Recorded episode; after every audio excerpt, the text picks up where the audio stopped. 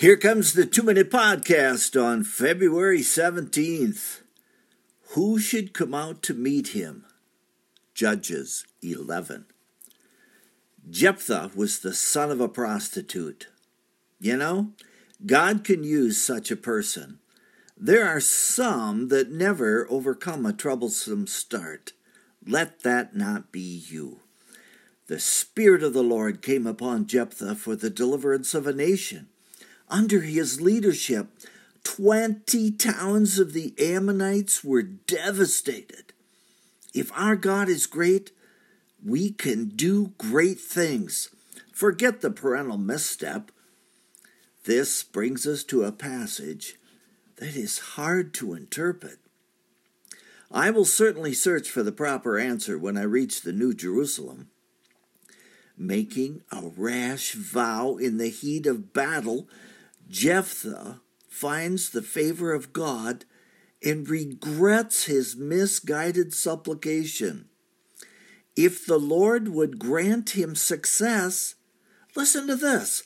He vowed to sacrifice the first thing that came out of the doorway of his house. What did he expect to see? A goat? As the victor returned home, he caught sight of his daughter dancing with joy and tambourine. Tearing his clothes, he made clear his vow to her and wept.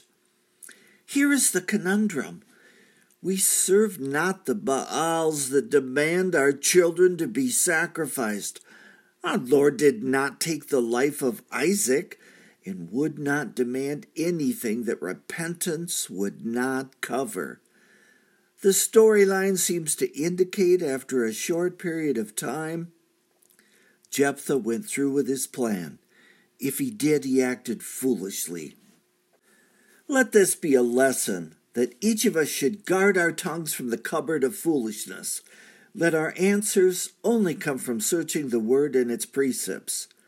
I am hopeful that the correct interpretation finds his daughter never being allowed to marry a man and the sacrifice was a childless life. That's a two minute podcast. I am Michael Foskey.